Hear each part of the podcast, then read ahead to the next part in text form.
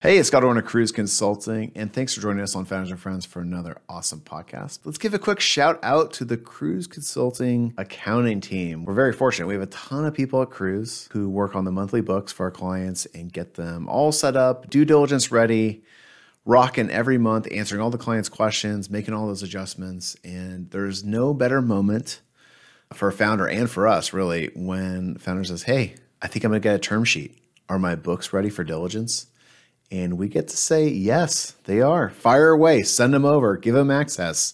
That is a great feeling. It's the feeling that lets us know we've done a job very well done, and nothing is better than watching that cash hit the bank account. So if you are a venture-backed startup, you're going out to fundraise, maybe check us out. Check us out at kruze consulting dot com. We love what we do. At taping here, I think we have five hundred seventy-five clients. Clients raise over a billion dollars this year. So we know what we're doing, and hopefully we can help you be successful in your fundraise. All right, let's get to the podcast. Thanks. So when your troubles are mounting in tax or accounting, you go to Kruze. Founders and Friends. It's Kruze Consulting. Founders and Friends with your host, Scotty Orn. Welcome to Founders and Friends podcast with Scott Orn at Kruze Consulting. And today, my very special guest is Evan Marr of CoreWeave. Welcome, Evan. Hey, we got the, thank you. Uh, you got the name right. I'm very, very pleased. It's my seventh time on the podcast, and number seven, by God, we got it right. We got it right. We got it right. I've learned. You're also my friend. Yeah, that's, so right. That's actually like even more embarrassing. That's that I mess up whatever. You're Evan to me, so. Yeah. Um, well, hey, man, since we last talked last year, you've got some very exciting announcements. Do you want to give give the folks sure. uh, the quick update on yeah. where you are, what you're doing? I mean, when I first came on the podcast, I was at a company called SigFig, which is still doing great, rocking and rolling. For another four years, I was at Logical in the e-discovery space. Obviously learned a lot there, made a lot of great friends. And, you know, actually in January, we spoke uh, uh, personally as I was evaluating this job opportunity at CoreWeave. And you, you were very helpful in your uh, assistance and just thinking about the opportunity, thinking about the offer and so on. Um, so yeah, no, I joined a company called CoreWeave. We are, uh, I believe, the largest uh, sub-hyperscale G P U cloud in the United States. Um, so for the non-hardware people, the G P U is basically a, a graphic processor unit, and that's like a really versatile piece of uh, hardware. It's basically anything. Here's the really layman's way of thinking about it. Anything cool, like think of something cool a computer does. The G P U is basically what's doing it, and uh, and so it processes graphics, as the name suggests. But it can also mine certain blockchains. Uh, excuse me, not Bitcoin. All of uh, Bitcoin mining is, is typically done on A SICs, application-specific integrated circuits, which are like they are very specialized hammers that do yeah. that hammer yeah. one kind of nail. G P U is very versatile, um, can do a lot of different things well. And so what we do is, you know, the, the guys who founded a very smart uh, founding team um, who had come out of like commodity trading, and they, you know, started as a hobby with like one G P U on a desk in their downtown Manhattan office. You know, over time, you know, during crypto winter, when asset price collapsed, a bunch of people were blowing out their their hardware. They very opportunistically acquired more and more and more and more G P Us to the point where I, I we're the largest G P U cloud provider outside of uh, you know, the G C P, Azure, and A W S.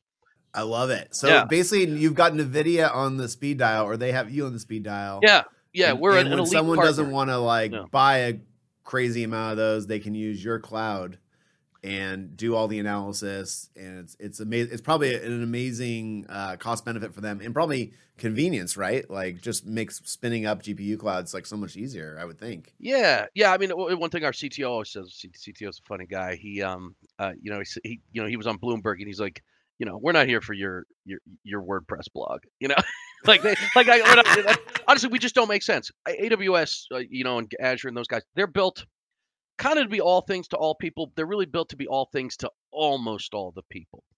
And ninety-nine percent of that market, like honestly, there there's a lot of software uh, tools that they offer that are, you know, they try to make it as easy as possible to migrate to the cloud, and uh, they they do do a great job. There's like this one percent of the market, and that market is, you know, trillions with a T, right? It's a massive compute market. Yeah. Those guys, for really accelerated, like burst compute, like really concentrated computational power, like Uh, video, uh, visual effects rendering, pixel streaming, which is just kind of like in-browser rendering, basically. Like we have a partnership with Epic Games, the Unreal Engine, like so for like inter- oh, immersive. Okay, that makes sense. Yeah, yeah immersive in-browser web experiences with rendering in real time. That's very compute intensive. um, batch processing. We have a customer that takes our G P Us and, you know, folds a complex protein molecule on itself fifty million ways to see how that would oh impact early stage That's drug so discovery. Cool. Yeah. And then A I M L uh, uh, ops, you know, anything with like, we have a, a, a customer who serves sixty, seventy million unique uh, text messages uh, per, per month in a sort of like, kind of like a Dungeons and Dragons type game. And and you basically say to the, you know, via S M S what you want to do in the game. And it doesn't like query a stock database of, of, of decision nodes. It's like, no, no, it, the A I engine responds in real time. Like, okay, you attack the dragon, the dragon breathes fire. That's yeah, whatever. Awesome. Yeah. So it's, it's pretty cool stuff. I love the protein folding stuff because I remember I did like investment banking and we did some investing at Lighthouse in like biotech companies. And it was always like you could do the genome, but you couldn't do like proteins. The, com- right. the compute requirements were so like a thousand X or whatever, maybe ten thousand X. I don't even actually really know. Right. So that's pretty amazing to me that like we're sitting here in twenty twenty-one, end of twenty twenty-one, and your company can enable that now. Like that's that's super cool. Yeah, I mean, I can't take any credit for it. Obviously, I just count the beans. But um, but like I mean, we had we were giving a, t- a ton of free compute away to people who were working on using A I M L to to you know for COVID research, for example. So that's awesome. And when you start hearing about what these people are doing with just like incredibly co- like. I mean, we all know like the, the phones that we have in our pockets are like ten thousand times more powerful yeah. than the computer that put Apollo eleven on the moon, which is a little bit that breaks your brain when you really think about it. But like the things that people are doing with A I M L, like the world's going to be like very different for my son when he's, you know, twenty than when I was twenty. I mean, I, I just it's going to be almost unrecognizable. So. Yeah, I totally agree. Mm-hmm. Also, like, are you doing any I always thought like autonomous vehicles use a lot of like G P U stuff. Is that a, is that some some place that you guys play too? You know, I uh, I don't believe we currently have any customers in that use case. I I believe, and I'm, I'll probably get my wrist slapped for talking out of turn uh, because I'll probably just be totally wrong. But I think that their their con- usage uh, consistency is it's sufficiently consistent and and large that I think they they have their on-prem uh, oh, you know servers themselves. Um, yeah, yeah, yeah. Also, those guys are so well funded that they can build a server farm, and it's, it's fine, you know. but um, yeah, yeah, but yeah, yeah, yeah, yeah. They, do. yeah. they don't need to, to share a cloud. No.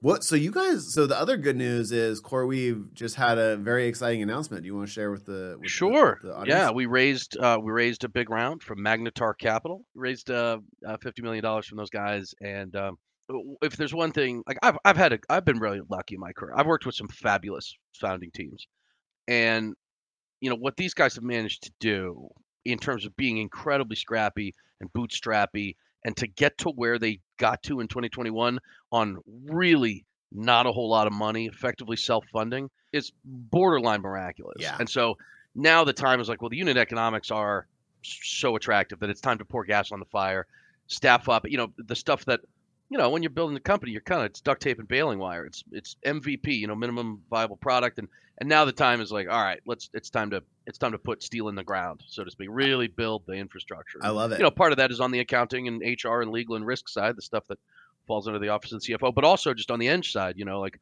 like they, they really built products that V F X studios that make movies and shows that you've seen, like rely on, but like to, to, to think of what they've accomplished yeah. you know, prior to be getting on board.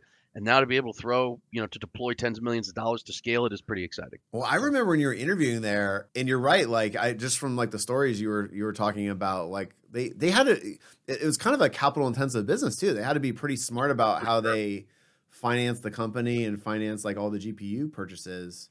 So yeah, it's, it's yeah, amazing it's, how far they've made it. It's not like enterprise SaaS, which is where I spent a lot of my time previously. It's um, you know, enterprise SaaS. Like I don't know.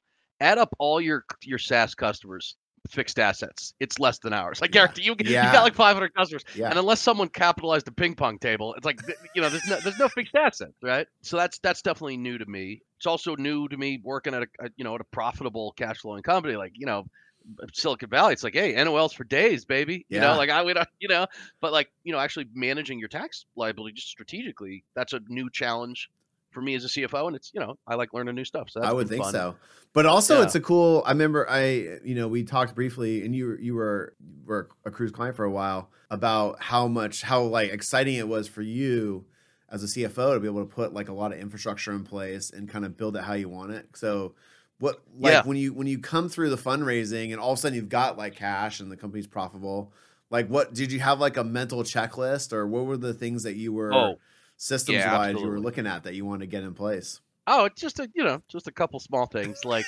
uh like billing system, E R P, you know, uh payment processor. All of this needs to talk to the C R M. Currently, they do not. That's a problem.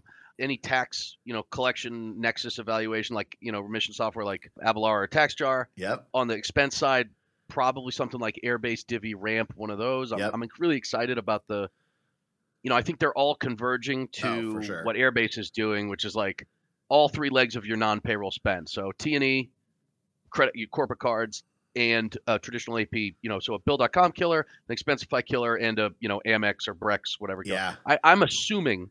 And if they're not, like the guys at Brex and Divvy and Ramp and all these companies are smarter than I am. But, you know, I would assume that they are following the path of we have to offer all three because that's that's the greatest value. Yeah, and I, you're so totally I kind of assume right. they're, they're all going to converge to that singularity. They're all converging. They're all going to be mirror products. I think what's what's cool about Airbase, and I'm a tiny, tiny, tiny investor in Airbase, is they have the integrations with some of the um, the bigger banks or credit card companies.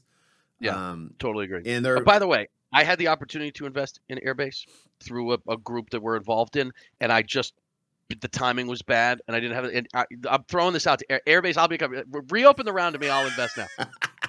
We'll be like, it'll be like, it'll be like a five thousand dollar check. Yeah, yeah, but yeah. Totally. Honestly, I really love what they're doing. Yeah, but so. they, but it's, but it, you're right. Like Brex, Ramp, Bill dot com slash Divvy. They're all, you, it sounds like I've actually made some videos on this because it's, it's actually fascinating oh, cool. to me. And meanwhile, like Amex is still impossible for us to use as a accounting firm with six hundred clients. Like, yeah, we, uh, crazy, believe right? me, we wish we could just get like rip and replace every Amex client we have, get, yeah, get them out of that. Because it, it's such yeah. old school software and like the connections break or we get locked out like all the time. And it looks like, I don't blame the clients. Like sometimes they're like, are you guys incompetent? And it's like, no, you're using like a terrible software solution that we tried to talk you out of five times. Yeah. And so it's, it's just, it's just a total innovator or group of innovators coming into the market, just going to smack. Like, I don't know if you saw, but we published a bunch of credit card um, market share data. And it got like people, people got upset, people got happy, depending on which side of it you're on. But like Amex and Chase have lost just, I think like thirty percent or forty percent of the market share within Kruze clients. It's cr- it's crazy what's happening because they just have crappy systems, you know? So yeah. it's, it's a fun time to be putting this stuff in place for you because you can do it right. And it's going to be like the most, you know, it's going to save you a lot of time. And yeah. you probably won't have to hire like an extra staff accountant than than you That's, need to. Yeah. You know, it's amazing. Yeah, the, the R O I is very clear. Yeah, yeah. It's amazing. Uh, do you, uh, other than your bias as a as a uh, investor in Airbase, like do you do you like like I, I've actually heard great things at Ramp about Ramp. We were onboarding Ramp just as I was leaving Logical. Yeah, and they they rave about it. They really like it. I, I don't think they have all three legs of the stool just yet. But I, I think that was in their roadmap. Maybe it's, I might be off, by the way. Yeah. Well, first of all, stay tuned for a future podcast with the Ramp exec team because I've already scheduled that. Um, oh, sweet. But yes, we actually like them a lot. They came – the the story I like to tell is Brex came – this is turning into like a credit card podcast. But yeah, that's fine. Brex Look. came out of nowhere probably maybe five years ago now. Yep. And we were a little skeptical, frankly, because it was a startup and, you know, credit card and sure. – And I'll never forget, Michael Tannenbaum, their C F O, came to our office multiple times and met with us and was like, just give it a try. And Michael was at SoFi, and I had been an investor in SoFi, small investor in SoFi. And so I had like this – I knew he knew what he was doing, and I could background check him and everything. And so we started doing it, and it got rid of this Amex, Capital One, Chase problem for us. And so we we really went whole hog on Brex. And Ramp came out, and it looked like kind of like a Me Too product at the time. It did look like that at first, yeah. yeah. But they've actually executed really, really well. Their tech roadmap has gotten really, really good. And so uh, they're getting, they're both kind of getting to parity with each other and adding each other's yeah. features. And and then Airbase, um, we had been talking to Airbase for a long time, and they were leading more. They I think they kind of, they had this like amazing asset in the software system they had built, but were mm-hmm. caught kind of talking about cards too much. And they pivoted that message over like a year period. And p- the market loved, you know, loved the software system message. And that's what allowed them to raise a round and has made them successful. Um, so it's those three plus, and Bill dot com saw what was happening, so they bought Divvy. And so it's, oh, those, they did. Yeah. Oh yeah. Yeah. Bill dot com owns Divvy. Oh, and then Expensify came out with cards too. Expensify, yeah, for those yeah. that don't know, had actually started as a virtual credit card company like twelve years ago. No one yeah, wanted it. Time. So he pivoted yep. the company to expense reports that people did want. Right. Which and meanwhile, hate, the market you know, came so. all the way around. So it's a cool market. It's definitely going to be like an awesome business case study for, you know, people in the future. But we actually work with all of I'll them. I'll end up writing it. You know, I'll probably, you know that I still write case studies. Do you really? Like oh, Kellogg. You should totally. I mean, yeah, Kellogg and H B S. Yeah. yeah. Yeah. Yeah. Yeah. Yeah. So, I mean, that's going to be cool. But um, yeah. so you guys, and then you guys are looking at like a bit, what E R P, what are you looking at and what's the decision criteria? Yeah. NetSuite, Intacct. Um, those are the two, you know, I always try to have my, this is like my, it's like the Irish Catholic guilt in the back of my head. If I know, I don't, I always feel like I'm not doing my job and earning my che- paycheck unless I, unless I get three vendors. I need three proposals. Yeah. Then I know I'm not getting rooked, but it's like, are you really like, sometimes it's just Coke, Pepsi. You you don't need to throw R C Cola in just to get a bid from R C Cola. You could throw know? like Workday in there, but that would be like so overkill, that, you know? Yeah. That's massive overkill. Yeah. And something like, you know, Financial Force should be a great project. Like if you own the C R M piece and Salesforce owns it, let's make no doubt about it. I have a love-hate relationship with Salesforce. Currently, the uh, the version that was instantiated at CoreWeave is actually done right from the beginning, but most companies, that's not the case. Yeah, yeah, certainly yeah. not. You, we've talked about it. It was a massive pain point at Logical, just a bad foundation, very hard to build a house on, on, you know. But if you own that piece of the stack, logically, it ought to be easier for you to like offer an, an E R P that just like goes together like peas and carrots with the C R M that everyone uses, but they haven't been able to do it. I know. I think it's just, it, there's some things that just aren't in the D N A yeah. and that's just not in their D N A. Yeah, yeah. You know what I mean? They'll probably have to buy someone or something like that. I uh, I keep an eye on them too. Yeah. Cause I've also thought they should just build a QuickBooks competitor cause they've got all that data. Yeah. Um, but they'll, you know, who knows, who knows what they'll do. Yeah. Um, so Intacct yeah, it comes and, down and to NetSuite. NetSuite or Intacct. Yeah. yeah. Hey, it's Scott Orn and we're going to take a quick break from the podcast to give a shout out to the Kruze tax team. Gosh, it's so nice to have an in-house tax team. I can't even tell you.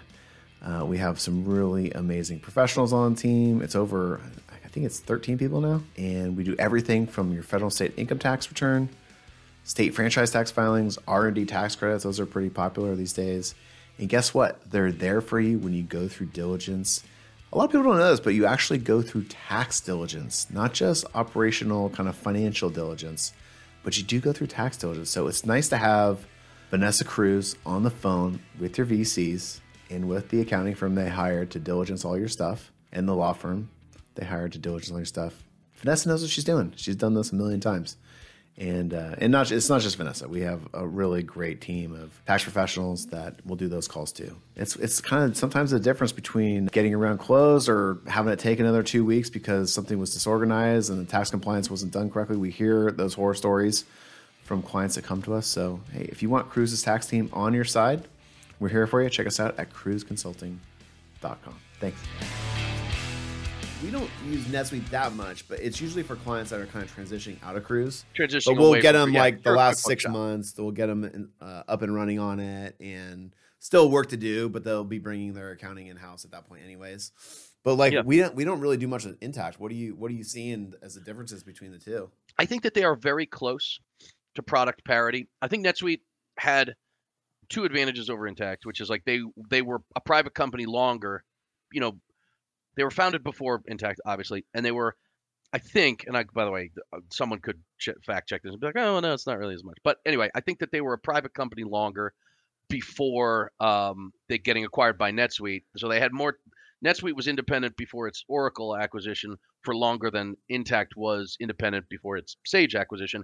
And I think NetSuite has had more time since that acquisition with big company resources than Intacct has had with Sage resources. So I think that there's a little bit of a head start, but as a species, we've figured out how to write accounting software. Now, there's a debit and there's a credit. And it's kind of how you, what you see is what you get, you know? So I, honestly, I think if you put them on two screens next to each other, if, as long as you you know, removed any branding, I literally, I, yeah. I'm going to look at an A R ledger and they're going to look identical. Yeah. I'm, I'm going to look at my P and L by month and they're going to look almost identical because again, we've just figured out how to write accounting software. Yeah, yeah, yeah, yeah. I, so I'll say two things, you know, uh, NetSuite, I think, I think Intacct has mostly closed the gap on product functionality, but I do. I, there's probably a little bit of a gap. I, I don't know if it's two percent or five percent or ten percent, and and uh, you know, uh, but it's it's there's a little bit.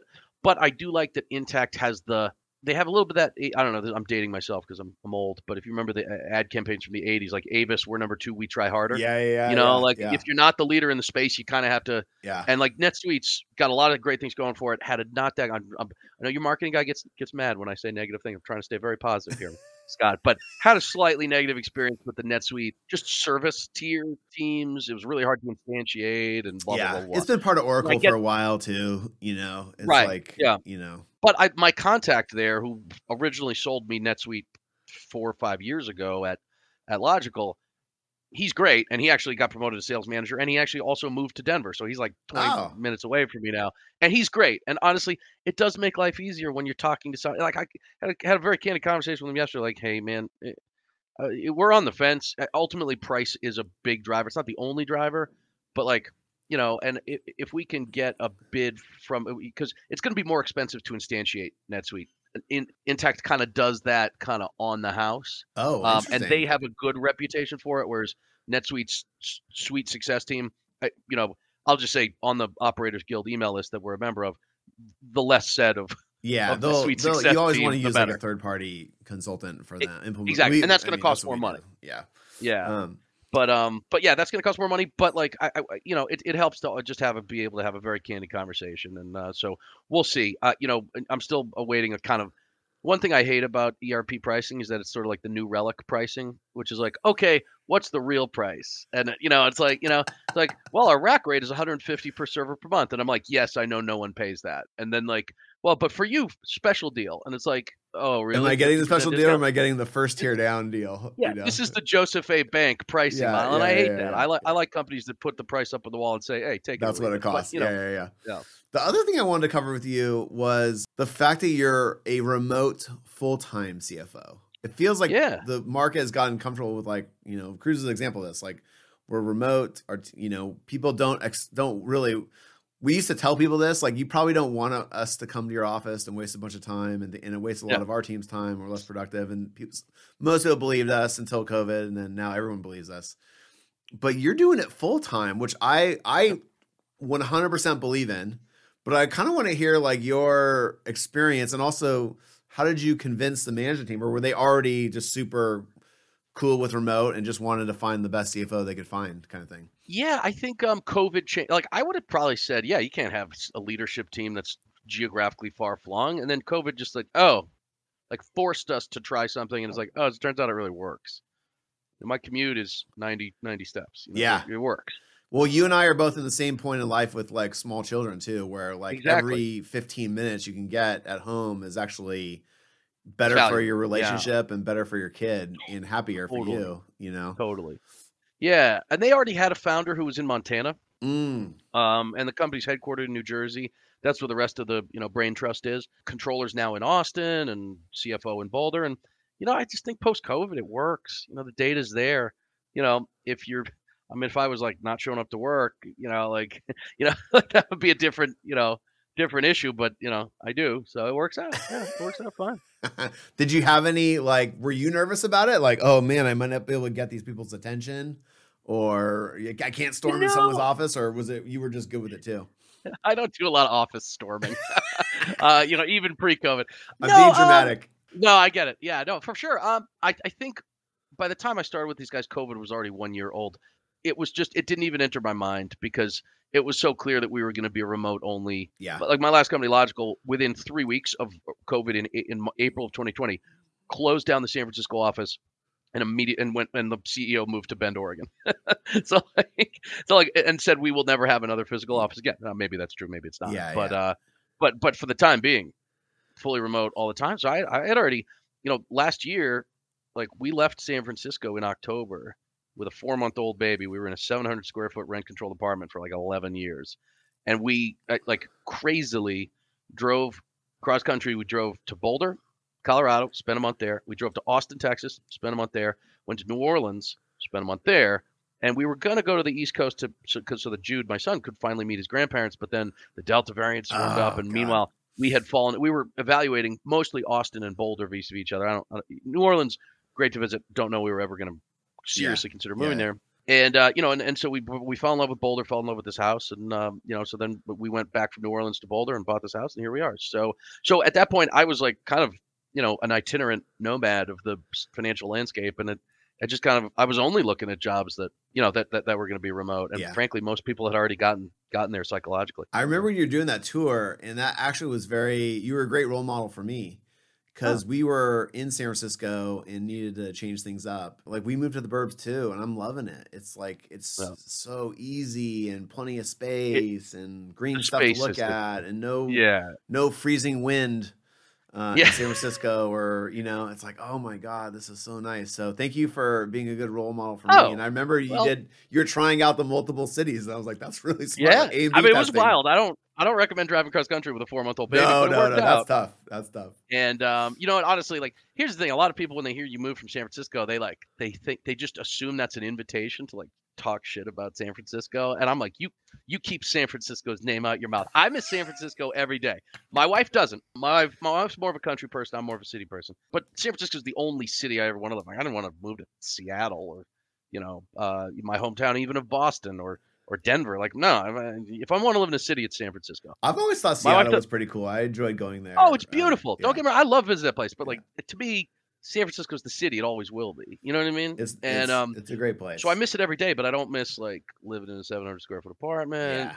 Yeah. having neighbors that are a pain in the neck, that are right up above and next to me and on the other. You know, it's, you know, so I don't miss all that, but I do miss, you know, do I miss cruising around San Francisco on my motorcycle? Absolutely. I miss the restaurants. I miss my friends, but.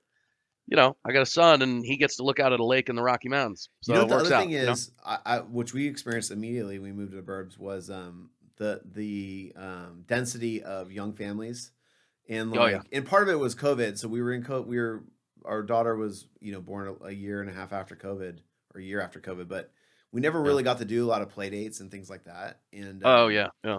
And then we got out here, and that was kind of also when things were lifting and things like that. We're back in another cycle with the new variant, but but yeah. um, but having like young families around you everywhere is very nice, and it's it's I can tell it's good for my daughter, and you know, so it's that's also been the nice thing. It's not really San Francisco's fault that there are not a lot of young families there, but it's exactly nice, yeah. you know, where we moved has that, so it's it's it's been a good quality of life improvement. Yeah. I would say one other thing that just like you can't control for this, you know, like you can't like you can't control for who your in-laws end up being when you fall in love. Like, you know, like I would say a huge part of why we are so happy here is that we just have these next door neighbors. They were over here last night for cocktails who are just like amazing. Like they're they have like five kids, like two of them sometimes watch Jude.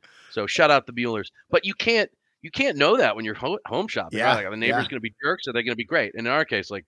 They're our community there, you know, and so like shout out Muellers and, uh, you know, but you can't do diligence that when you buy a house, you just hope to get lucky. And we got really lucky. Got to get lucky, but it makes a big difference. It's really nice. Absolutely. Um, so. All right, man. Well, I really appreciate you spending time doing the annual sure. podcast. I think this one was That's good, right. especially yeah, you know. all the systems talk. And I'm really happy for you. You found like a great company and um, it's, The world is going G P U. The world is going G P U crazy. Basically, you couldn't be in a yeah. better spot. So wild.